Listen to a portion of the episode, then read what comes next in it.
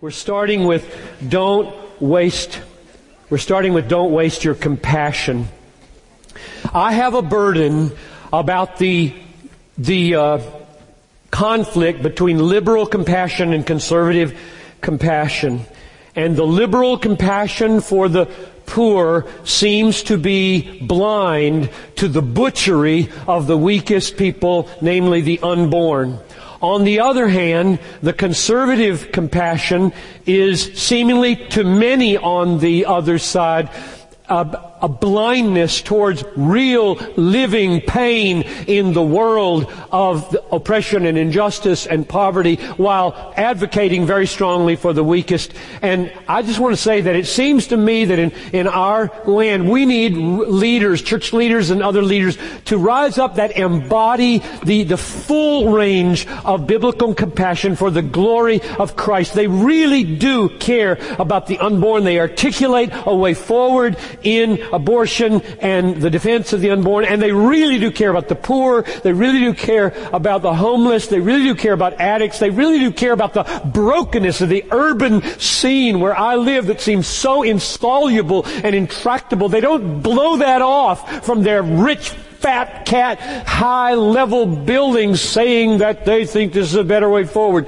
So that's my passion on the issue of don't waste your compassion by splitting it in half and being only a right-wing kind of compassionate person or a left-wing kind of compassionate person, number whatever it is. Don't waste your enemies. Repay no one evil for evil. Give thought to do what is honorable in the sight of all. If possible, so far as it depends on you, live peaceably with all. Beloved, never avenge yourselves. Leave it to the wrath of God, for it is written, vengeance is mine, I will repay. To the contrary, if your enemy is hungry, feed him. If he's thirsty, give him drink, and you'll bring coals of fire upon his head, which I think means either he will be brought to remorse, or he will experience judgment, and in either way justice will have been done. You know, one of the big obstacles to loving our enemies, which is one of the most beautiful ways that Christ can be magnified, one of the great obstacles to returning good for evil is that we feel like justice will not be done here. Especially if you were abused as a kid, or you're a little kid and then just some horrible thing happened to you, and now you're being asked to forgive and lay it down and not seethe with anger and bitterness after 10 years of sexual abuse by some uncle or something, and now you're supposed to love this guy, you're supposed to return good for evil, and everything in you cries out, the universe will be broken and unjust if that just goes away. And Paul says, leave it to the wrath of God, for it is written, vengeance is mine. That's a promise that relieves you of needing to do justice. It's not wrong to do justice, not wrong to bring a man to an account, and if he should be in jail, he goes to jail. So be it. We've had situations like that at our church. But I'm saying, there are many situations where the obstacle, and it feels right, the obstacle to returning good for evil is that it'll treat evil like it doesn't matter. And this text says, vengeance is mine, I will repay. That may sound strange to you, but that is a great incentive to love. It really is. A great help to love enemies is the belief that if they spurn you, they'll meet God. And you don't need to settle it. He'll settle it. I would even say, this is going to sound really weird, that works in marriage really well. And my wife is not my enemy. I know that. But feels like it sometimes. And sometimes I feel that way to her. And you know one of the biggest problems in marriage? This 39 years, a lot of pain, a lot of happiness, a lot of struggles. And here's a lesson for our young folks. You older folks, you know this.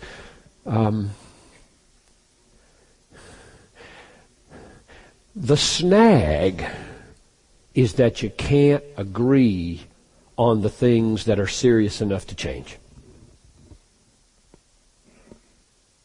Like, is this sin? No, it's personality. I think it's sin. Now what do? She thinks it's personality. I think it's sin. I think it's personality. She thinks it's sin. Now what do? if you don't lay a lot of things down and say, God, if that's sin, you got to deal with it. Because I don't know how to deal with it when we can't even agree what it is. And so you lay it on God. And God says, I can handle this. You just go back and love and bless. Don't waste your aging. I think I've said enough about that. Even to old age and gray hairs, oh God, do not forsake me. Aging is a ripening for the kingdom. I hope. I've seen so many old people get crotchety. I don't want to get crotchety. Tell me I'm not crotchety. I just don't want to get like some old people I know, and I know some of it's physical. So let's pray for each other. And Alzheimer's is real. I read the other day that 10 million baby boomers will get Alzheimer's, 1 in 7. I'm one of them. I'm the oldest baby boomer, January 1946. Will I be one of them? If I am, oh God, make me a sweet, forgetful person. So that Christ is magnified in my aging. Number, whatever, I'll stop saying number because I don't know the numbers anymore. Don't waste your retirement. I think the only thing to say there, besides there is no such thing in the Bible, is risk in the Bible is what it's about. Risk something. Be like Doug Nichols, head of Action International. Colon cancer, surgery. Doctor says, you're not leaving the country. This is back during Rwanda, Hutus and Tutsi slaughtering each other. And he says, I got to go to Rwanda a few weeks after the surgery. The doctor says, you're going to die in Rwanda. Doug says, got to die someplace. And he went. Called his Jewish doctor from Rwanda. Jewish doctor says, I'm not dead. That's crazy. It's a kind of crazy that I just look for in God's people. Esther to Mordecai, when Mordecai said, Esther, you got to do something because all the Jews are about to be slaughtered. And she says, if I go in there, I could get killed. He says, we're all going to be killed. And she says, pray for me. I will go. And if I perish, I perish. Oh, yes. Give me that kind of woman. I want a church full of them. Whew, I love it. Man, none of this wimpy. Whew. Or Joab to Abishai. That's the kind of man I like. That's the kind of woman I like. That's the kind of man I like. Is Joab and Abishai. They're brothers. I got 4 sons. I love brothers. Like Bonanza. Whew, I love Bonanza. And Joab and Abishai are facing the Syrians and the Ammonites, and they're coming at them, and they're trapped. And here's what Joab says to Abishai. If the Syrians are too strong for me, then you will help me. And if the Ammonites are too strong for you, then I will come and help you. Be of good courage. Let us play the man for our people and the cities of our God. And may the Lord do what seems good to him. Oh, yes, Joab. What a great word. So, when you're retiring and you think, okay, God, I'm not going to waste this. I've done my thing. I'm done with that work. I got a chapter in front of me. There's some energy in my legs. I can still see a little bit. I can still hear a little bit. My hands still work. God, use me. And may you do what seems good to you wherever I go and whatever I do. So, oh, may I not hear of any of you throwing away your life on the golf course or in the fishing boat for the last 15 years of your life. Don't waste your youth. It's Ecclesiastes 12, remember also your Creator in the days of your youth, before the evil days come and the years draw near, of which you will say, I have no pleasure in them. You think as a young person, I'll wait later to repent so I can sow my wild oats here. The Bible is real clear. There will come a day when you have sown so many oats, you cannot repent. That's what happened to Esau in Hebrews 12. Do you remember? He sought for repentance and he could not find it. find it. He had sold his birthright, and he had sold his blessing for a bowl of pottage. Don't sell your life as a young person thinking, I'll get serious when I'm 18, or I'll get serious when I'm 25. Get serious now. Don't you just love Brett and Alex Harris going around doing these teenage seminars called Do the Hard Thing? My little 12-year-old is totally blown away by this. I mean, she's reading serious books. She's planning to go to the conference when it comes to Minneapolis, because this, what, is the 18 and 19-year-old guys are cool, first of all, and they're doing it all for Jesus, and they're assembling all these teenagers and say, do a hard thing for Jesus. Don't mess around playing and worrying about your hair and your clothes and whether things out just right and shoes and whatever. Just get a life. Wake up. There's lots of things teenagers can do for the kingdom. It's a whole new paradigm. Churches shouldn't do play youth ministries. They should do passionate ministry youth ministries.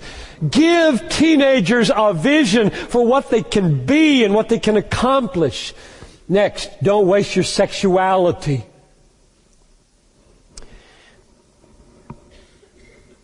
Every other sin a person commits is outside the body, but the sexually immoral person sins against his own body. Or do you not know that your body is the temple of the Holy Spirit within you, whom you have from God? You are not your own. You were bought with a price. Glorify God in your body. That means don't fornicate or commit adultery. Chaste abstinence before marriage, either homosexual or heterosexual. And faithfulness to one woman, one man, after marriage. God owns your body. That text is crystal clear. We were fighting the condom issue 20 years ago, whether they should be advertised on TV in the Twin Cities. And I wrote an editorial on chastity, and I thought this was a bad idea to try to be aggressive in telling all the kids about condoms on television. Guy wrote me and said, I can't believe you're trying to import your morality onto me. I'll have you know I have a girlfriend, and we don't withhold anything from each other, and the last thing I would consider is the denial of my personhood by saying I shouldn't have this sexual experience because I'm not married. He was really bent out of shape. I don't know if that was his tone of voice. It just read that way. So I wrote him back, because he was kind enough to put an address in his letter. And I wrote him back, and I said, this is what I said. You know, the most sexually whole person in the universe was Jesus Christ. And he never had sex. Ever. And he never will. Ever. I plead with the single people in my family, in my church family. You think you can't be whole? You think you can't be complete if you don't do this? You're going to miss this. If you don't ever get married, you think we're going to never have sexual relations? I mean, we live in the world. You think we're going to never have sexual relations? And I would say, Jesus didn't. Ever. Never was anybody more full, more whole, more beautiful, more rightly related to women and men than Jesus Christ. And he never had sex. That's very significant. If God has that gift for you, he has a spouse for you. And if he doesn't have a spouse for you, what a beautiful gift to him and to the world if you value Jesus above that act. Don't waste your marriage. And here, I just want to say this. As the church submits to Christ, so wives should submit in everything to their husbands. Husbands, love your wives as Christ loved the church and gave himself for her. This is a great mystery, and I refer it to Christ and the church. The meaning of marriage is the display of the covenant love between Christ and his church. That's the meaning of marriage, to display to the culture the beauty of covenant love between Christ and His church. Don't waste it. It's a parable for the world to read. Next, don't waste your singleness. Paul loves his singleness. You know that?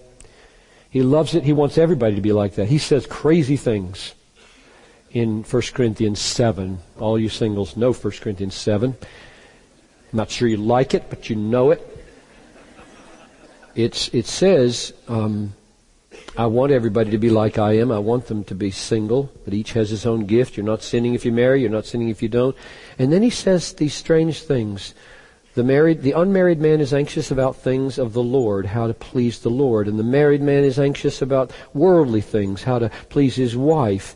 And his interests are divided. And the unmarried or betrothed woman is anxious about the things of the Lord and how to be holy in body and spirit. But the married woman is anxious about worldly things, how to please her husband. I say this not for your benefit, not to lay any restraint upon you, but to promote good order and to secure your undivided devotion to the Lord. Now,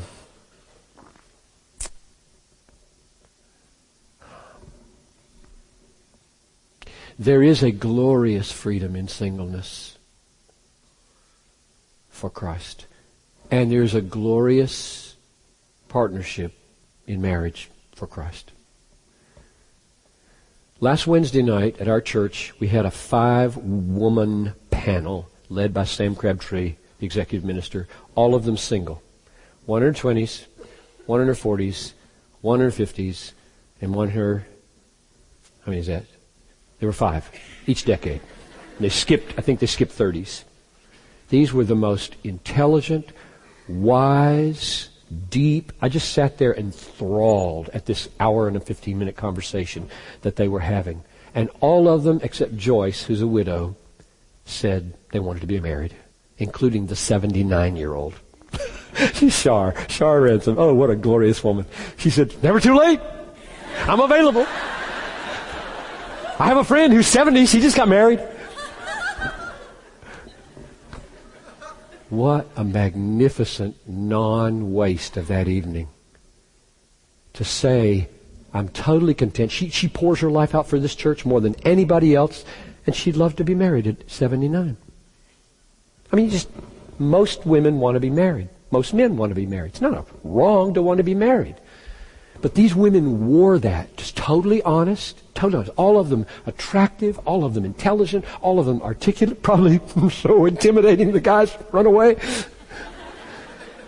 And they are making good use of their singleness. Because while they just are honest to God, I would love to be married, they are not wasting their singleness waiting for Mr. Right.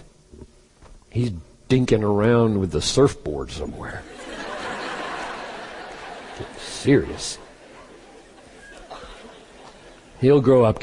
Be patient, maybe. Don't waste your prayers. There's a text in James that says, you do not have because you do not ask. You ask and you do not receive because you ask wrongly to spend it on your passions. Adulteresses, do you not know that friendship with the world is enmity with God? And therefore, whoever wishes to be a friend of the world makes himself an enemy of God. Or do you suppose that it's to no purpose that the Scripture says He yearns jealously over the Spirit that He's put within you? Now, do you get that picture? He calls them adulteresses because they ask for things in prayer to use wrongly. Why? Where did he come up with that? Adulteresses? The feminine. So a person who prays to God for a thing that he will use on his own passions is an adulteress. You get that? It goes like this. Your husband is in your house, and he's in the master bedroom. Your boyfriend is in the den. Okay? and your boyfriend wants $50 from you. And then he'll be happy again. And you can have sex together tonight while your husband is sleeping. So, you go and pray to your husband. Honey, could I have $50, please? It would make me happy. And he gives it to you. And you say, thank you, good night, I have some things to do. He goes to sleep, and you go and give it to your boyfriend and have sex. That's what this text says. That's prayer. If you ask God for things that are not designed to magnify the value of your husband, you're an adulteress. You make a cuckold. You know that old word? You make a cuckold out of God. It means a man who's been cheated on by his wife. Don't waste your prayers like that. Ask God, ask God, ask God for everything you need, and then use it for His glory, not to magnify the worth of some alternative God or boyfriend. Don't waste your prominence. Not everybody's prominent. Some of you are more prominent than others. Everybody's prominent with somebody. Why do I even include this? Well, I include it because I ran across it in my devotions. And I have in mind Acts 12.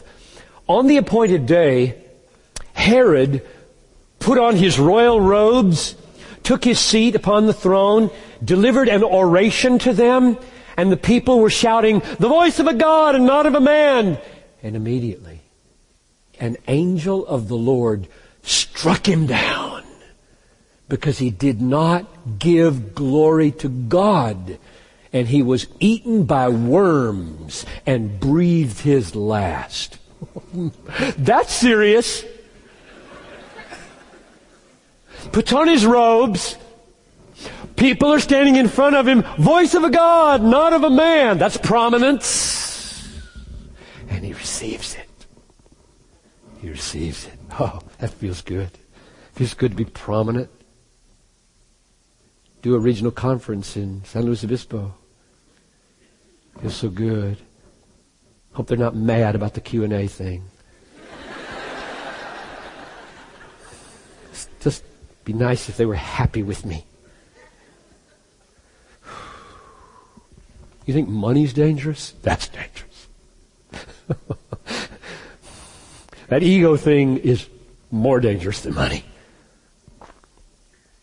To what? What's the problem? He didn't give glory to God. And that's not me saying, oh, all glory to God here. I can't do anything without God. Just go words, words, words. It's a deep heart thing. So when you're done here, you go out and you fall down and say, Lord, if anything good came, that's you. Don't waste your prominence by being eaten by worms. Don't waste your spiritual gifts. Everybody is to live for the glory of Christ, but spiritual gifts are like the prism that you are that nobody else is. This is the way I see spiritual gifts. I don't have a nice list of teaching and helps and administration. That's all true, but it's way more big and way more diverse than that. Spiritual gifts, I think, are when the Holy Spirit comes upon you, fills you and energizes you, a dedication of your total self to Him in the uniquenesses of you shape a kind of prism that when the glory of God shines on it, it refracts out in colors of His excellencies that nobody else can refract. Spiritual gifts are doing what you do, filled with the Holy Spirit and bearing the fruit of the Spirit for God. I would encourage you not to consult mainly with lists. I would say start loving people with all your heart by doing what you love to do. Put those two together. What do I love to do? Like, I like to write, or do I like to surf? Okay, let's say something nice about the surfers. I like to surf. And I will dedicate this totally to the Lord, and He will make that a spiritual gift. He will. If it can be made a spiritual gift, He'll make it one. It's a matter of, here's who I am, here's who God made me, minus sin, this prism is shaped like nobody else on the planet. Don't waste your prism. Don't waste the shape you are. Nobody in this room has been created by accident. I don't care how insignificant and inferior you feel compared to all others around you. You're not a mistake. God made you the way you are. What He wants is for absolute devotion, absolute allegiance, absolute consecration, and He will take that, knock off the sin pieces, and then wipe away all the stuff that hinders, and He will shine on that you, and there will be a refraction that some people will see they'll never see from me, ever. I will never get near that person. They wouldn't come within 10,000 feet of me. And because of the unique you and where God's put you and what He's made you, they'll see Him through you. Don't waste your racial diversity. Big issue in America, isn't it? Never goes away. From one thing to the next, it's a huge issue. In church, it's a big issue. In our church, it's an issue. I want it to be an issue. It is not a social gospel issue. It is a blood of the cross issue. For He Himself is our peace, who made us both one and has broken down in His flesh the dividing wall of hostility. Talking about Jew and Gentile, but it applies to all ethnic diversity. By abolishing the law of commandments and ordinances, that He might create in Himself one new man in place of the 2 or 10 or 5,000, making peace, and reconcile us both to God in one body through the cross. It's a cross issue, this issue of reconciliation and harmony. They sang a new song, "Worthy are you to take the scroll and to open its seals, for you were slain, and by your blood you ransomed men from every tribe and tongue and people and nation." Every tribe. He purchased them all. We need to show the world the capacities of the church to be one, ethnically diverse, and one in faith. It's huge, huge testimony to the church. Pastors, never stop working on that. It's the hardest thing you'll ever work on, in the sense that you do the best thing you can, you get criticized from 18 sides. You blew it. You said the wrong thing. You hurt me. Now, will you get up and keep trying? Or will you just take your ball and go home? I've tried that racial harmony thing. It never works. Nobody's ever satisfied. It doesn't work. I said, well, I'm there forever. I adopted an African-American baby so that I could never go away from this. My daughter's African-American. Now, I love her as a person, but I knew what I was getting into. I knew what this would mean. I knew what this would mean in my family, all Southerners. I knew what this would mean in my church. I'm here for the long haul. This girl is growing up in this mainly white church. I'm here to say, this will never go away. I love you, created in the image of God, my daughter. And we together will walk into this world, and in this partnership we will do our best to make a difference for this painfully divided and misunderstood world. And the next one is, don't waste your cultural diversity. They're not the same thing. You think all blacks think alike and all Latinos think alike and all whites think alike. Wake up! Lots of different black cultures, lots of Latino cultures, lots of white cultures. In America, huge stew pot here. It's not a melting pot, it's a stew pot. Now, the Bible has lots to say about that. One person esteems one day better than another, while another esteems all days alike. Each one should be fully convinced in his own mind. Really? Amazing. The one who observes the day observes it in honor of the Lord. And the one who eats, eats in honor of the Lord, since he gives thanks to God, while the one who abstains, abstains in honor to the Lord and gives thanks to God. For none of us lives to himself, and none of us dies to himself. If we live to the Lord, and if we die, we die to the Lord. So whether we live or whether we die, we are the Lord's. For to this end, Christ died and rose, that He might be the Lord of the living and the dead. Isn't it amazing where He goes with eating?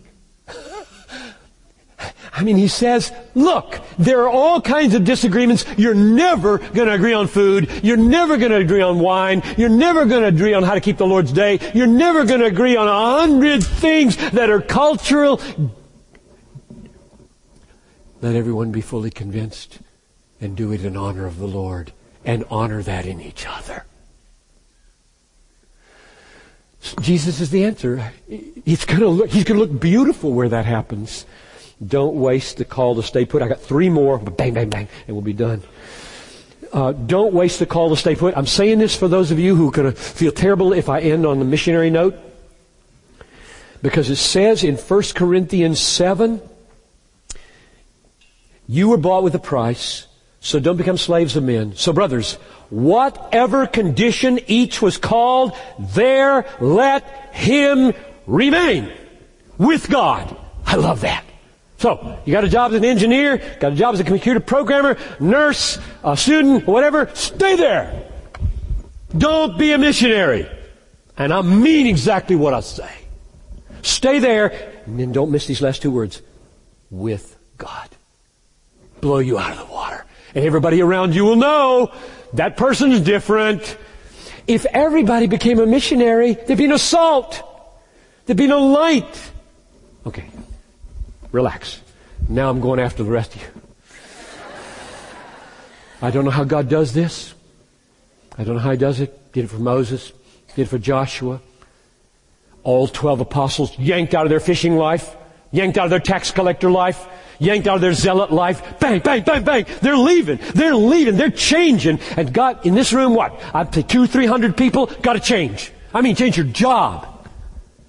And you know who you are because you've been feeling the roots. They're starting to loosen. You don't know what's going on. It just feels like there's kind of an unsettledness. You don't know what it is. It's just, I'm already, I'm 40 or I'm 50 or I'm 60 and I'm starting to feel like God is taking the tree and like this so He doesn't have to break it when He pulls it up. And that's who you are right now. And you're hearing me say this and say, whoa, so that's why I came to this conference. Yes, it is. I expect letters. I expect emails in 5 years. You remember that slow conference? You remember that? Well, I was there and you said, when He saw the crowds, He had compassion for them because they were harassed and helpless like sheep without a shepherd. And then He said to the disciples, the harvest is plentiful, the laborers are few. Pray the Lord of the harvest to send out laborers. Where do they come from? Jobs. Jobs. So I'm praying, God, do it. Do it in this room. There are few workers in hundreds of needs around the world that are either paid or not paid, but they're more strategically located than you are now. And some of you don't need to hear that because you're strategically located, and others of you are saying, I think that's me. I pray for you. This conference is meant by God to be the turning point for some of you. And I just have to trust Him to make it plain which you are. Finally, last one. Don't waste your death. Don't waste your death. For some it will come this year, probably, and for others later. And here's the verse and close. Truly, truly, I say to you, Peter, when you were young, you used, this is John 21:18, you used to dress yourself, go where you wanted to go, but when you are old, you will stretch out your hands, and another will dress you and carry you where you do not want to go. This He said to show by what kind of death He was to glorify God. They will stretch out your hands. This He said to show by what kind of death He would glorify God. You are never done living for the glory of God on this earth until you die. And in the moment of death, it is a high calling. To live is Christ, and to die is gain. And when you experience your death as gain, you will show the world, or all the nurses at least, and your kids, He was more precious than life, which is why I'm smiling behind this oxygen mask. Let's pray. Father, thank You for these folks' patience. Forgive us if we should have followed through with the Q&A. Help us as we run up there to the lobby and do some of that now. But Lord, mainly, don't let us waste our lives. If we should stay where we are, make it mighty in truth and in the Spirit. And if we should change where we are to another place, may we discern your leading. But above all, may the essence of the unwasted life be the magnifying of Jesus. And may the origin of it be the gospel. And may the appearance of it be love. Through Christ I pray. Amen. Thank you. You've been very kind.